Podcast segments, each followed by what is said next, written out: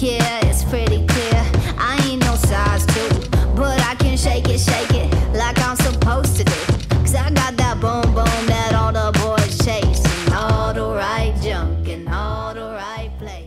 Welcome to What She Said on 1059 The Region. I'm your host, Candace Sampson.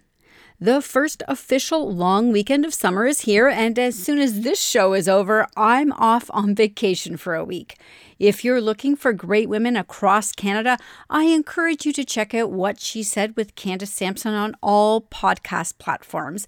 And I'll be back July 17th with a new show. Stick around today, though, because the lineup of women are incredible. If you're feeling unsettled with the disturbing findings at former residential schools, that's exactly how you should be feeling, says my first guest, Paulette Regan.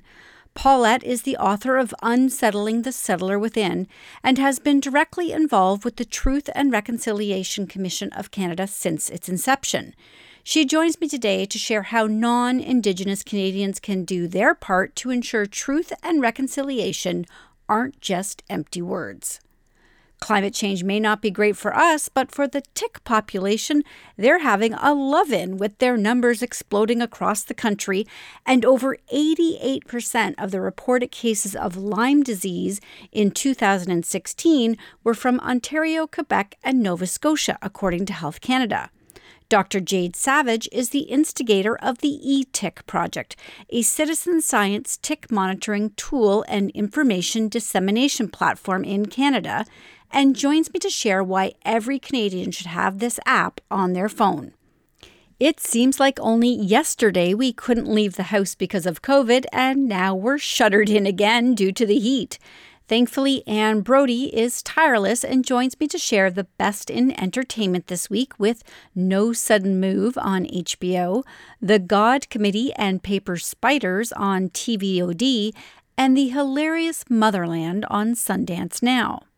Meridian Credit Union is back with the third in an eight part series on personal finance.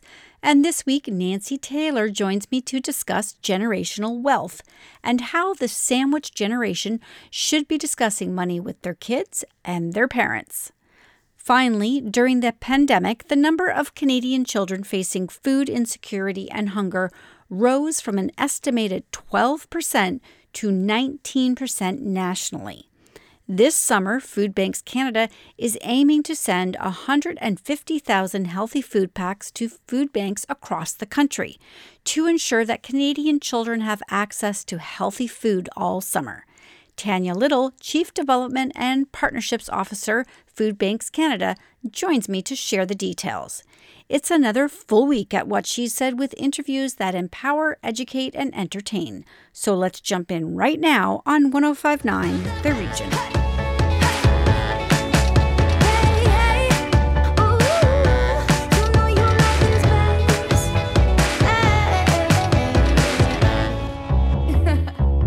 Now that the longhouses breed superstition, you force us to send our toddlers away to your schools where they're taught to despise their traditions. Many Canadians were shook to the core this past month with the discovery of a mass grave at a Kamloops residential school. As of this date, we have now sadly discovered 572 children. This truth has left us unsettled. And that, according to my next guest, is exactly how we should feel in order to move forward. Paulette Regan has been directly involved with the Truth and Reconciliation Commission of Canada since inception and is the author of Unsettling the Settler Within, which emphasizes the need for non Indigenous people to do our own decolonizing work through education, critical reflection, and action. Paulette, I am so pleased you agreed to join me today. Well, thank you very much, Candace. It's a, it's a pleasure to join you today. Indigenous people in Canada have been telling us this for years, and we have been not listening. Now the truth is there, and we are a little unsettled. How do we move forward from this point? Do you feel that there's been a shift in the space when it comes to uh, our relations and how we can really truly reconcile? I'm not prepared yet to say there's been a shift. There may well have been. I, I, I, I absolutely agree. I think that uh, even though survivors have been telling us this particular truth and a whole lot more truths, you know, we've been very, very reluctant to hear those truths and respond to them. We're at a particular moment where things may change. I guess for me, I, I wonder next month when the news cycle has faded, what are people going to be doing then? The story of children's unmarked burials and missing children, you know, children who went away and, and, and their families never knew what happened to them, is, is a huge part of the story of, of the relationship between indigenous and non-indigenous people in this country it's not that as you said not that the truth hasn't been out there it's that we haven't really been listening what would you say to people you know i saw this reaction a lot uh, when this news was first came out was um, the well that wasn't me. I didn't do it. I wasn't involved. What would you say to people who who say that? Because it it's it's tone deaf for starters in my opinion. But i also i think um maybe they lack an understanding of what what it does mean for us as a society to mm-hmm. to have that discovery yeah, I think that um, when people don't equate their own personal behaviors with this larger issue of Canada's responsibility, we we as a as a collective society benefit from all of the things that were taken from indigenous peoples. You know we benefit from the lands we benefit from the resources um, and we do that collectively as a society. And so as a society we have a we have a collective responsibility to address this issue. And i would also say that you know canada is a nation of, of uh, we're treaty nations. Indigenous peoples have rights. They have inherent rights, they have treaty rights, they have constitutional rights, and all of this is well recognized by the Canadian government. So um, this is part of who we are as Canada. And so um, I, I, think that that's really important for people to understand that say, you know, well, I wasn't directly involved. Well, re- realistically, you know, probably the majority of Canadians were not directly involved with the residential school systems. That doesn't absolve us of the responsibility to address the issues that that come from that. So i want to talk about what where what do we do to learn to reach out to build bridges? Where do we go from here? I think that you know if you if you look at the TRC um, definition of um, uh, reconciliation, it was about establishing and maintaining respectful, and I really emphasize that word, respectful relationships, which sounds on one level easy, but it's actually extremely difficult. It's reconciliation is hard work. It takes a lot of work. It takes a lot of relearning and unlearning the old history and our old image that we, you know, we had of ourselves as a, a nation. I call it the nation of peacemakers. You know, um, we we we have that image, and and the reality, the truths that are being revealed, do not match that myth of you know h- how we hold ourselves that that image we have of ourselves. And so a huge part of it is the learning piece. It's the gaining knowledge and understanding. And how do we do that? We do that through education. The commission itself put a huge emphasis on education you know. Um, it, it's it's without knowledge and understanding you can't make changes because you don't have you, you know it's like you've got no understanding no no way to contextualize what you're hearing. Are there some indigenous leaders that we should be following listening to that you would recommend we should you know look to for some tips on on on actually moving forward with what we should be doing? You know certainly on the national front there are many you know well-known indigenous leaders that that have been speaking about this for years. There are um, the trc commissioners. Uh, there there are um, uh, and i would say a wealth of uh, provincial and territorial leaders that have a lot to teach us when they're talking about these issues. Uh, so I think that just, and we won't always necessarily agree with, you know, with every Indigenous leader that we hear, but there again, I think it's also extremely important to get that diversity of opinion. For some people, reconciliation is dead. You know, I mean, and and and for others, um, they're saying, well, no, you know, we're working on this, and we're, you know, are we where we need to be? Like the the uh, the adoption of the United Nations Declaration on the Rights of Indigenous Peoples, which was the key a key recommendation, a key call to action of the TRC, is um, is is a significant step forward. Um, what does that look like in reality? Well, then you know you start to sort of think, realize that there are many different layers to that.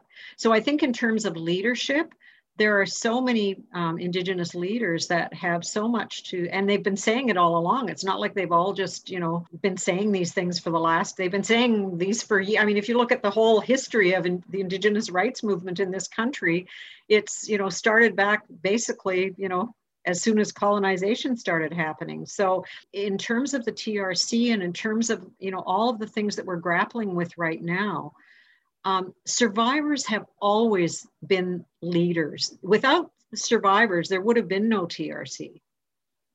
So survivors have so much to teach us. And one of the things that they absolutely wanted um, from, from to come out of the TRC was this education piece.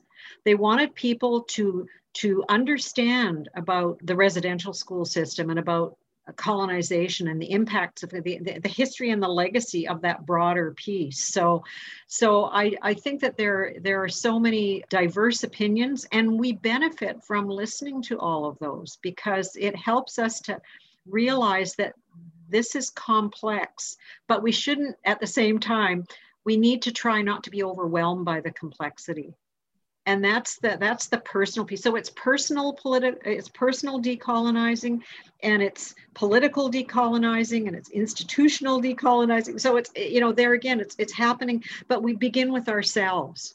So what is you know like what is my work in this? And then how do i take that and go out in the world with it? Yeah before we can take a seat at the table and and build those bridges we have to educate ourselves right? Yeah yeah. So people can go to, uh, they can find your book uh, where, like all bookstores? Oh, uh, yeah, and uh, it's on Amazon, UBC Press. Um, uh, you know, yeah. I mean, it's it's it's libraries have it. So okay.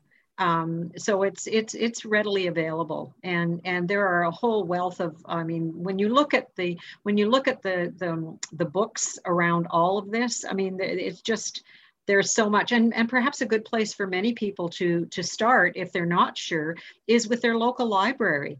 Because mo- many many libraries now have particular you know uh, reading lists and whatnot for people to to uh, to to start with I really, really love your recommendation about, you know, book clubs. Uh, I think that would be a good place for what she said to start, actually, uh, uh, and for the community, what she said listeners to start is is perhaps a book club. So I really love that recommendation. And uh, for the full um, report, Truth and Reconciliation Commission report and and those action steps, uh, the website is the best place for people to go for that. Yeah, the website, the the um, uh, National Council for Truth and Reconciliation's website, everything is online, and plus a whole bunch more stuff. I mean, there's just a wealth of information, um, uh, and also out uh, out here in um, in in BC where I am, um, the IRA, the UBC IRS uh, Center for History and Dialogue also has a lot of resources. Um, uh, that are that, that are available readily online. So there's just a wealth of, of, of information available. And I really encourage people to, to start doing that work. All right. Paulette, thank you so much for joining me today. Uh, you're incredible, and I, I'm so grateful you you shared your your wisdom with us today. And I hope you'll join me again. Well, thank you so much, Candace. I really appreciated the opportunity. Can't you see that their poverty's profiting you. My country, tis all thy people, you're dying. Have a story for what she said? Email us at 1059theregion.com. Welcome back to What She Said with Candace Sampson on 1059 The Region.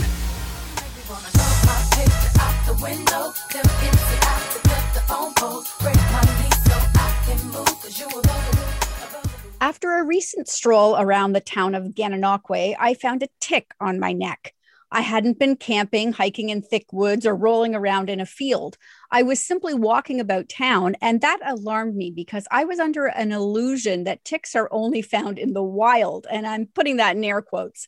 Dr. Jade Savage is a full professor at Bishop's University in Sherbrooke, where she has been teaching and conducting research in the field of entomology since 2004. She is the instigator of the eTick project, a citizen science tick monitoring tool and information dissemination platform in Canada, and joins me now to share why you should have this app on your phone. Welcome to the show, Jade. Good morning. So I was surprised to be bitten by a tick out and about, but I suspect you probably aren't surprised to hear that.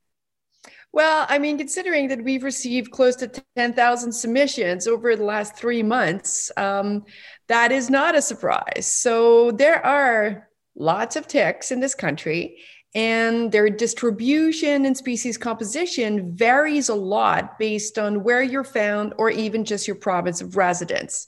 So there's really a patchwork of patterns, not just one blanket um, population all across the country. So, what is the tick situation in Canada right now then? Um, because I know that their population is exploding, but how much has it exploded?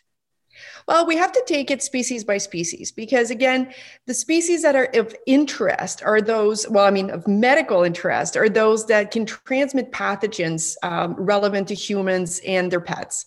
Uh, but there are about 40 species of ticks in Canada, but only a handful that do fit these criteria. So we're following all of these species, but we're keeping a closer eye on, for example, uh, the black legged tick in Eastern Canada and then the Western black legged tick in BC, because these are the two main vectors of the bacteria that causes Lyme disease, for example. So these two species, their distribution has changed uh, a lot over the last two or three decades. I mean, they were not even, uh, especially out east, they were not found in this country a few decades ago. So I did not grow up thinking about ticks. Um, so I do spend a lot more time thinking about them now. And so they have moved northwards. Um, and again, it's not done homo- it's not homogenous. They follow a variety of different routes, and their abundance might be more uh, obvious some years than others. But globally, and here I'm talking about the black tick in Eastern Canada. We do have more black ticks and they are distributed more widely than they used to be. And that expansion keeps on going. And this is why we keep an eye on um, that species. And it's not just Lyme disease we have to worry about with ticks, right? There are other diseases that are harmful to humans that they carry. There are a number of other tick borne diseases, most of which uh, at the moment have a very low prevalence in the country. So I'm not saying that they're not there at all. However, if we compare with um, some of the American populations for the same species, there doesn't seem to be many cases. So, for example, if one thinks of um, Rocky Mountain spotted fever.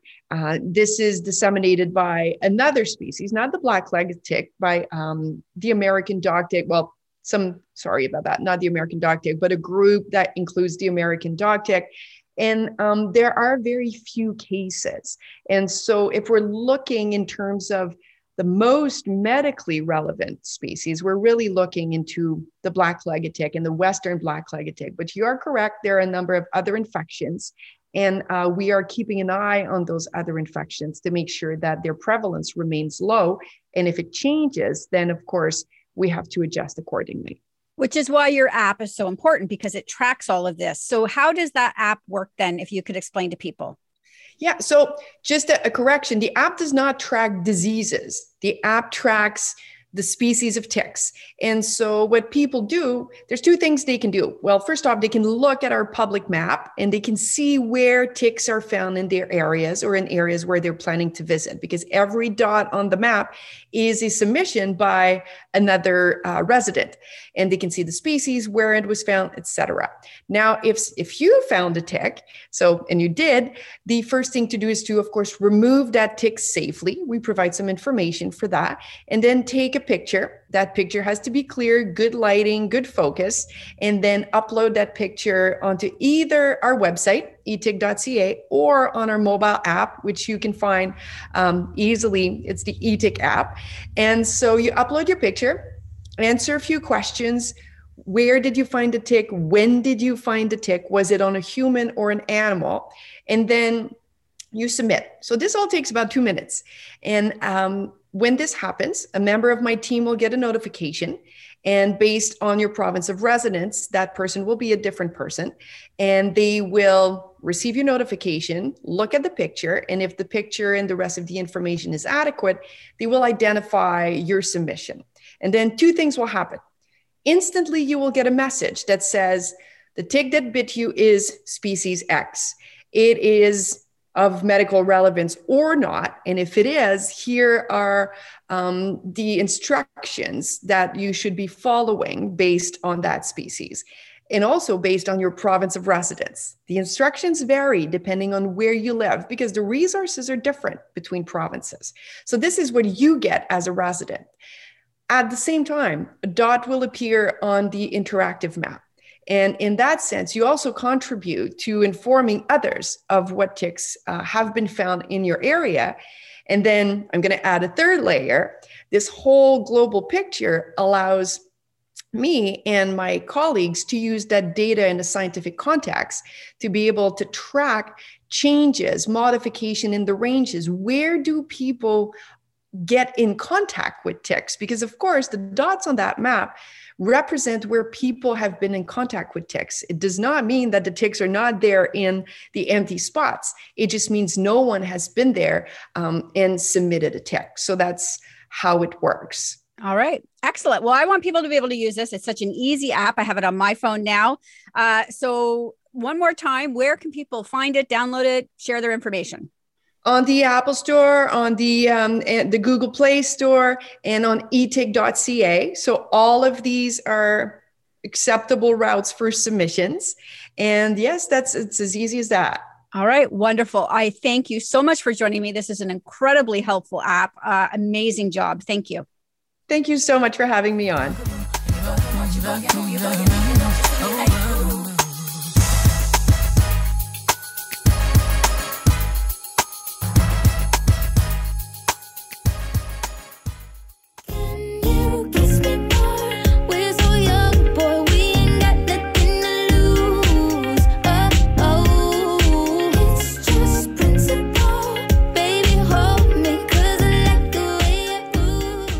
It seems like only yesterday we were locked in the house because of the virus, and now we're locked in the house because of the heat. Thankfully, Anne Brodie is here uh, with lots of entertainment while we try to stay cool in our houses. Anne, what do you got for us this week? Oh my God, there's so much. What a variety comedy, tragedy. Uh, it's just wonderful. I want to start with um, uh, No Sudden Move, which is a bit of a um, anomaly. It's Steven Soderbergh. It's his new noir period gang comedy.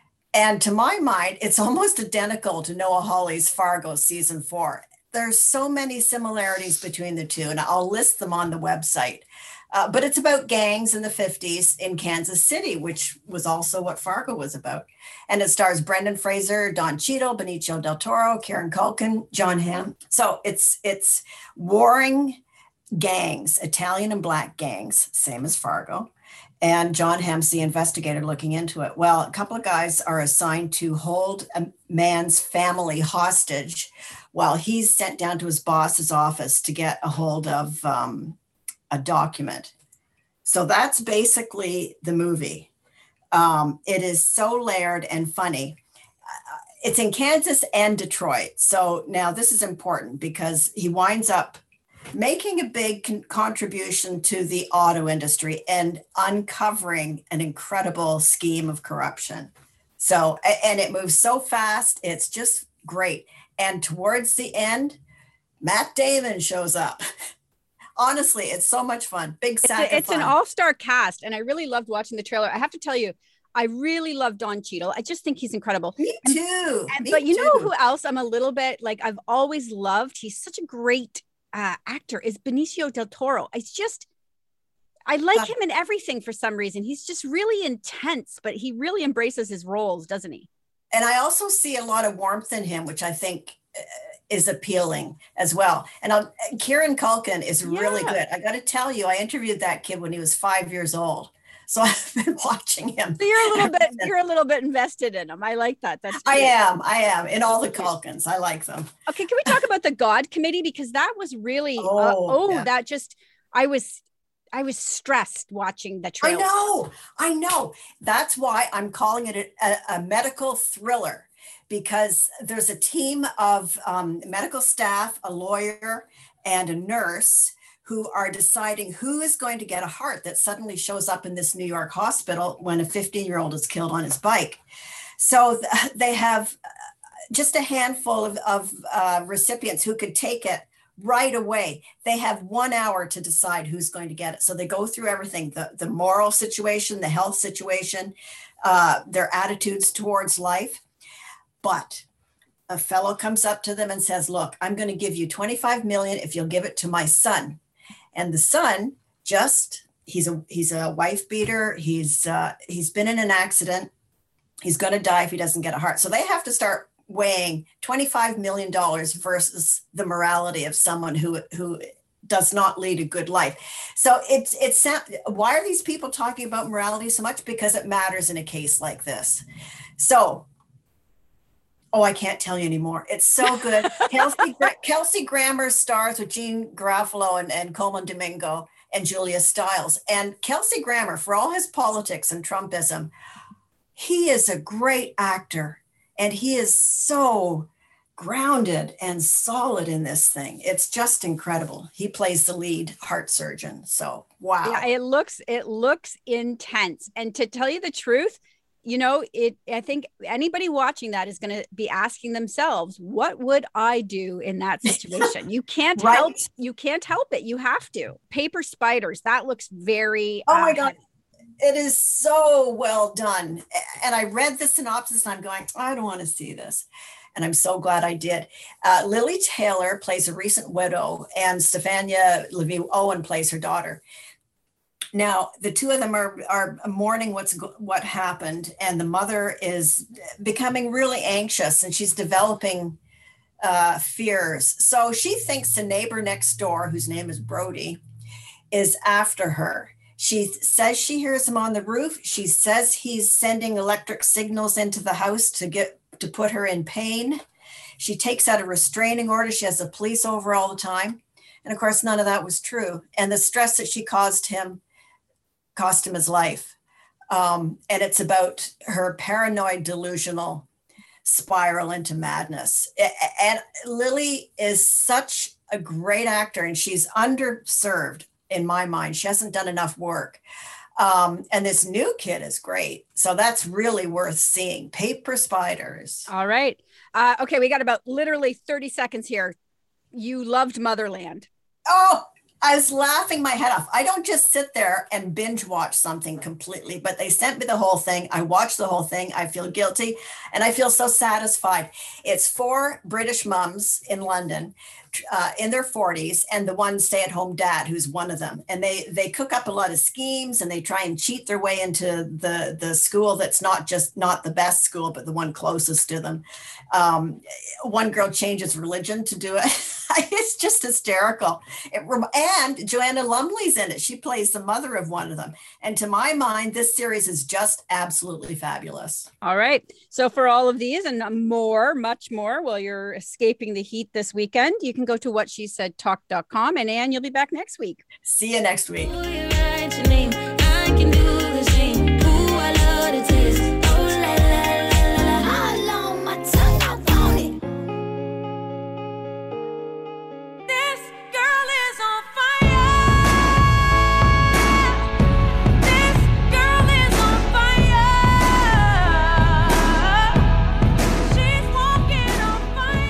We're jumping into the third part in a series on personal finance with Meridian Credit Union. And today's focus is on intergenerational wealth. Anyone who is part of the sandwich generation, that is, middle aged adults who are caring for both elderly parents and their own children, will want to pay particular attention to this one. Nancy Taylor, Senior Wealth Advisor at Meridian Credit Union, joins me now to discuss. Welcome back to the show, Nancy. A pleasure to be back, Candace. I'm really excited about this conversation. You know, Dilys uh, DeCruz from Meridian and um, Kathleen uh, Kingsbury, we did a, a live about awkward money conversations, a Facebook Live about this.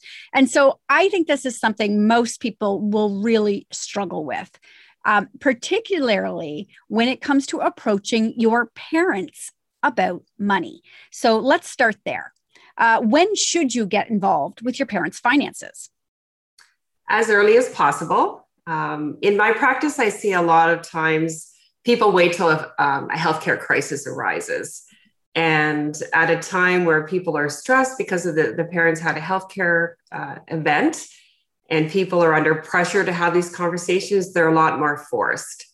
Um, so we recommend, you know, starting in your 50s, um, having simple conversations. And then as your as your parents start aging into their 60s and 17, 70s, their uh, financial awareness really starts to decline. So the more information you can get in that 50s and 60s stage to help support them in the event of a healthcare event, uh, the better. And you can start having those conversations with all the other children involved as well. So it doesn't just rely on one person. So there's some great tips out there about how, as a family, we can all take a part in this journey about having uh, the ability to support our aging parents down the road. I think the first step is to normalize the conversation. It's really not a taboo topic. And it's not just, I think a lot of people think about their parents' wealth and end of life. And really, you know it's not just death it's it's as you said it, it could be illness it could be where they're going to live in the future uh, and how you're going to manage that right? Yeah so when you're sitting down having these conversations these are these um, great uh, things that creep up that people question. So ask a lot of questions about how your parents feel about certain things like aging in place versus living in a home. Um, look at their finances together if if they're comfortable with that. Understanding what you know incomes coming in and and expenses are going out um, avoid using words that uh, are triggers. Try to keep it very open-ended. Um, ensure those conversations are a little short and more frequent versus these big long family meetings that everybody kind of dreads. And try not to personalize with what you're hearing. Um, you know everybody comes to the table with their own personal background their own family, dynamics um, their own, um, you know, whether they have children or, or no children. So when parents start releasing this information to us, try to keep an open mind, try to keep these meetings short, and try to gather as much information as possible. And that's usually what I'm recommending in my practice when I'm talking to my clients about starting to have those conversations with their adult children about their personal finances and, and what kind of support they want as they age. I'm curious, Nancy, do you ever uh, work with um, people and their parents together as a financial advisor to have these discussions? Is that common? It's not common. Um, in smaller communities, it could be more common than in bigger rural centers.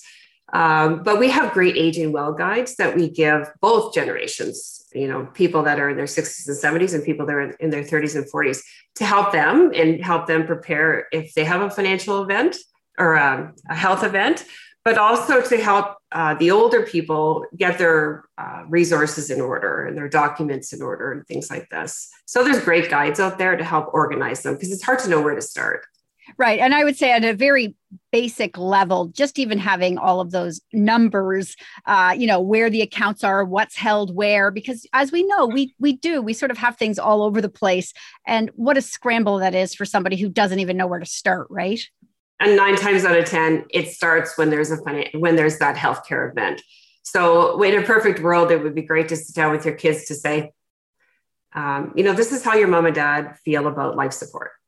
And then the, the kids aren't going to want to hear things like that. It's pretty traumatic but they'll remember those words in the event they have to decision um, and act on it down the road. And what a great gift you can provide them. So having all those conversations are such a such a gift for both generations so let's move back. Let's move on to having these conversations with our kids because by having it with our kids, we are now making it easier for them to have the conversation with us when it's our turn to have that conversation about yes. sort of our uh, end of life uh, uh, wishes. Um, so, when do we start having these conversations with our kids, and and is there sort of appropriate age to start? So, start as early as you can. You know, when when kids are very small and these are things they don't learn in school. It's not part of our education system. So starting small about finances and saving and different kinds of saving strategies with young children. And then as they start to head into their adult years, um, you're going to want to try to guide them as well about because it's very overwhelming for that generation. So share experiences that you've had with finances, share the failures, uh, share the successes because we all learn from failing uh, with our financial journey and we learn from our mistakes. So, this is great, treasured information that we can provide our kids to help guide them. Um, really uh, talk to them in a very uh, non lecturing way and encourage them to go sit with your financial advisor to talk about it if it's if it's something that you know mom and dad they don't really know everything all the time right so sometimes you need a third party to provide those great conversations we have uh, books we recommend at each age of their learning journey, whether it's the Wealthy Barber to start with. Um, and Bank of Canada has great tutorials, like uh, 10, 15 minute tutorials on everything from understanding what a stock is versus uh, all the different kinds of debt that's available what's good debt, what's bad debt, different kinds of savings strategies. So, Bank of Canada has and there are many blogs out there. So we often will send our millennials that information, and parents love that because uh, we're teaching their children how to be uh, financially set down the road. I just want to jump in here quickly too. And when you get to the point where your kids are teenagers, as I have two of them, uh, there becomes a point where you no longer know how to tie your own shoes. And when you get to that point and your teens think that about you, it's a good time to hook them up with a financial advisor because yeah. they will often listen to somebody else and not you.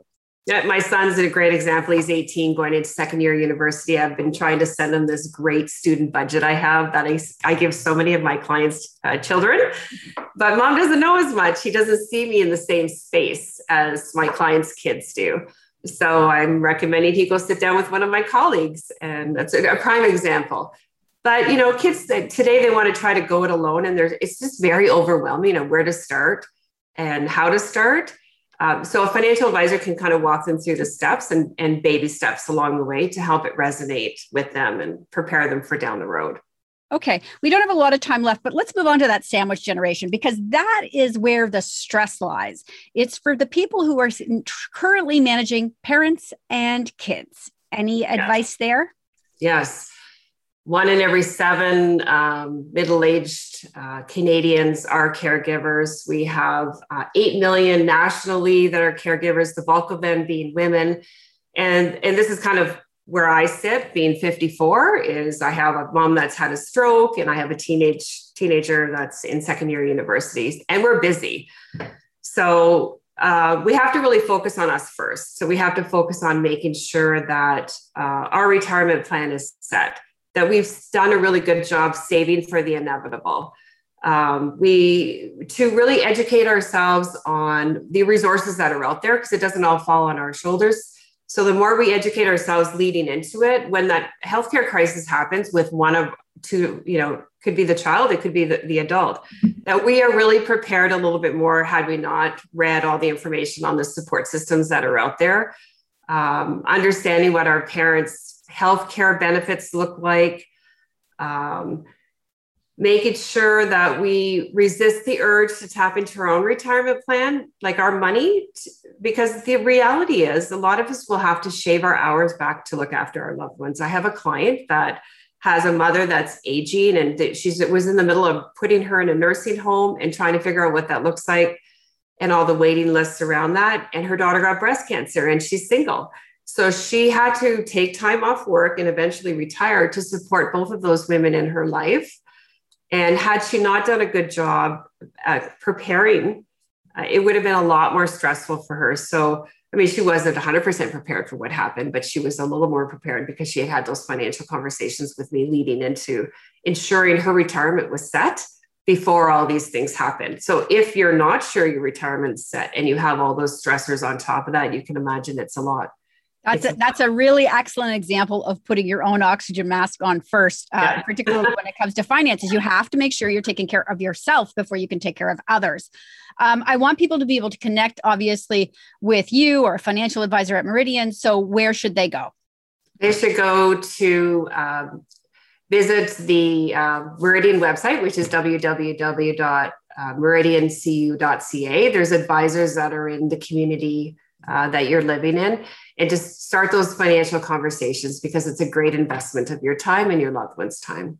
Okay. And I just want to point out to people that if they'd like to go catch the first two episodes of this masterclass we're doing on personal finance, they can go to what she said talk.com and uh, find them there.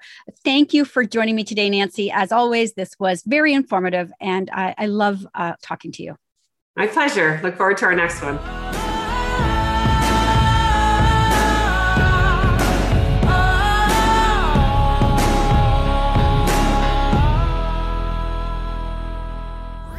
Stick around.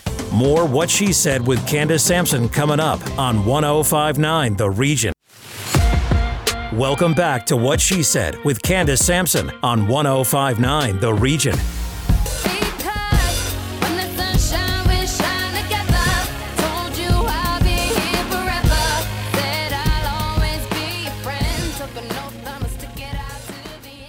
During the pandemic, the number of Canadian children facing food insecurity and hunger rose from an estimated 12% to 19% nationally.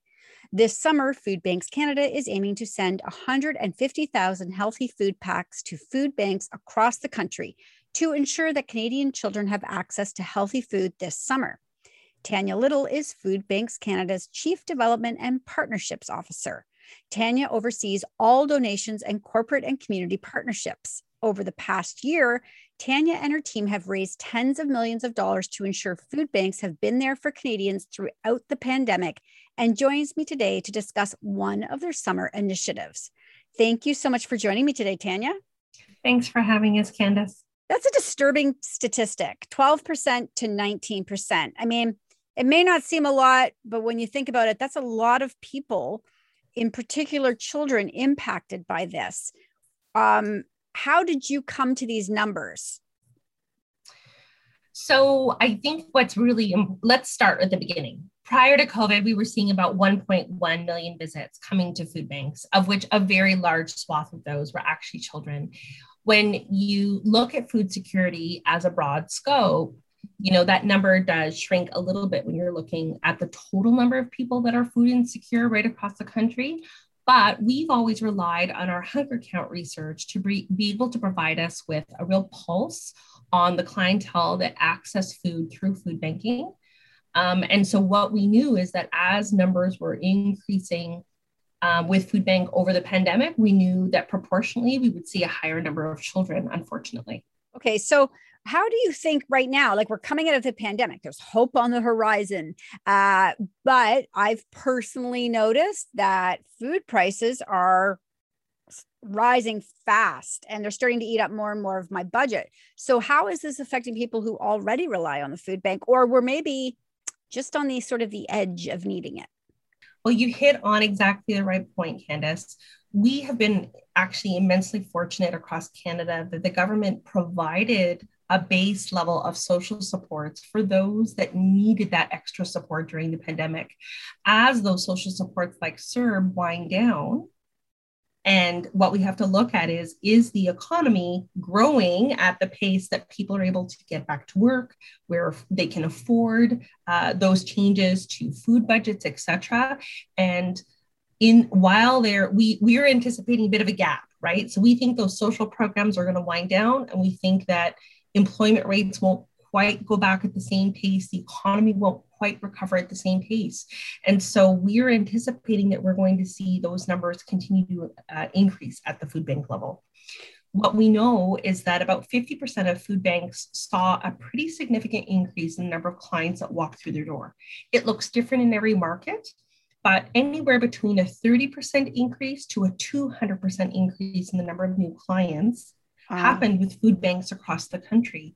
So if that's all while there were incredible social supports available, we do definitely have our radar up that when those social supports end, that people may need to rely on the services and support of community food banks and organizations like them. So you may actually see a bigger increase of need coming out of the pandemic than during the pandemic.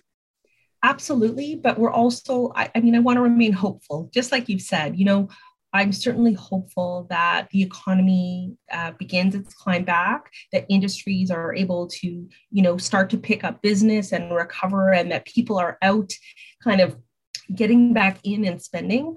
Um, but I do think, you know, people have also um, spent down a lot of their reserves in the last year. Um, you know, we are seeing higher levels of debt. I do think people are going to be conservative. Um, and I, I, do think there, there probably will still be a bit of frugalness. And so um, I think these are all pieces we're watching for. We're watching for those indicators of the economy really starting to make a good, healthy return, for people returning to work as sectors reopen, those sectors that were most impacted, um, and that people are starting to spend back in the economy. Um, if that's the case, then in fact, we may not see a huge spike with food banks. Um, but realistically, just looking at 2008 as our benchmark indicator, we know that that return was slow. I have a very basic understanding of how the food banks work and and the amazing work you do. However, I'm curious to know what does a healthy food pack consist of and how are you targeting it specifically to youth and children? Absolutely. So we actually worked with a dietitian to develop our pack contents, and it's going to contain things like uh, low sugar, high fiber cereals. Uh, uh, it's going to contain things like hummus or uh, chicken, high fiber snacks. So it could be things like um, uh, seaweed snacks, or it could be things like whole wheat crackers that get paired with um, that hummus or the chicken. And then the best part is we also include a fresh food stipend that a food bank receives to go along with the pack. And what the food bank does is include things like milk, cheese, fruits, vegetables. So there's a complement of uh, a variety of items for children to be able to mix and match and have snacks and meals that can complement um, you know what their family provides again this is not a substitute for food that a, a normal family would get.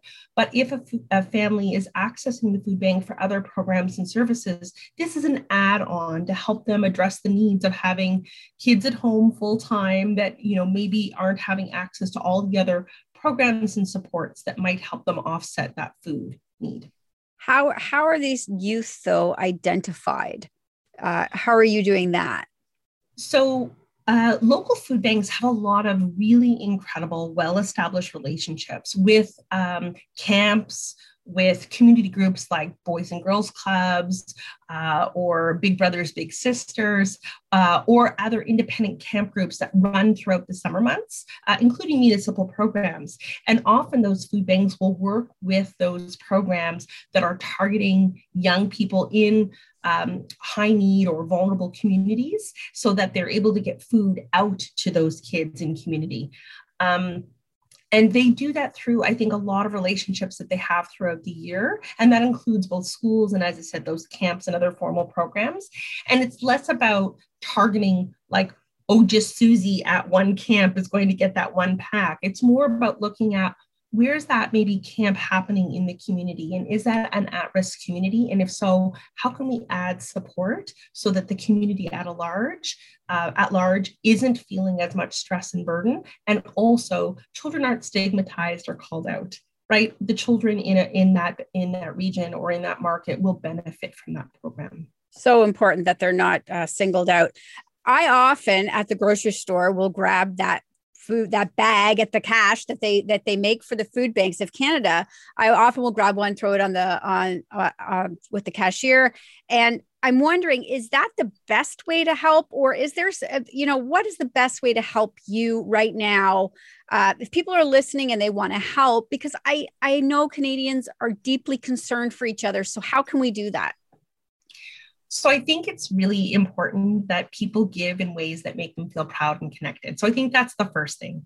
And absolutely, that means different things to different people. So for some people, that's purchasing that bag at the grocery store and knowing that that food's going to help a community food bank. If you were to say, what's the best way to have impact? I would say donate money. That allows the food bank to buy the food that they need just in time. It also allows them to supplement the food that gets donated from donors of, of, the community or food drives or at the retail level. That allows them to buy things like dairy, fresh produce, protein um, that they may not otherwise get donated. So it gives them the most versatility. And I also think a really important note, it allows them to buy food that are reflective of their own communities. So we, you know, we shouldn't make assumptions that everybody looks like us. And so being able to buy, buy foods that specifically address the needs at you know, within a particular quarter or a particular half year of who's coming into that particular food bank allows the food banks to be responsive um, and respectful and inclusive to the clients that they serve. All right. I love it. And I love all the work you're doing. And thank you so much for continuing to put your heart and soul into this every day. Uh, could you share where people can find out more information if they want to help out? Absolutely. I would encourage folks to go to www.foodbankscanada.ca. You can also follow along on Instagram, Twitter, or Facebook, at, and our handle is at Food Banks Canada. Um, I would also just suggest that if you're looking to give back in your local community, you want to help your own neighbor next door, um, you can use our Find a Food Bank feature on our webpage, and that'll actually direct you right back to the closest food bank to your postal code. Incredible. Thank you so much for joining me today, Tanya. Thank you, Candace. That's it for What She Said for this week. Stay up to date with our newsletter by signing up at whatshesaidtalk.com. And be sure to follow on social at What She Said Talk on Facebook, Instagram, and Twitter for videos of these interviews and more. Finally, be sure to subscribe to What She Said with Candace Sampson on Apple and Spotify to re listen to this episode and find full details for all of today's guests. I'll be back next week with more What She Said on 1059 The Region.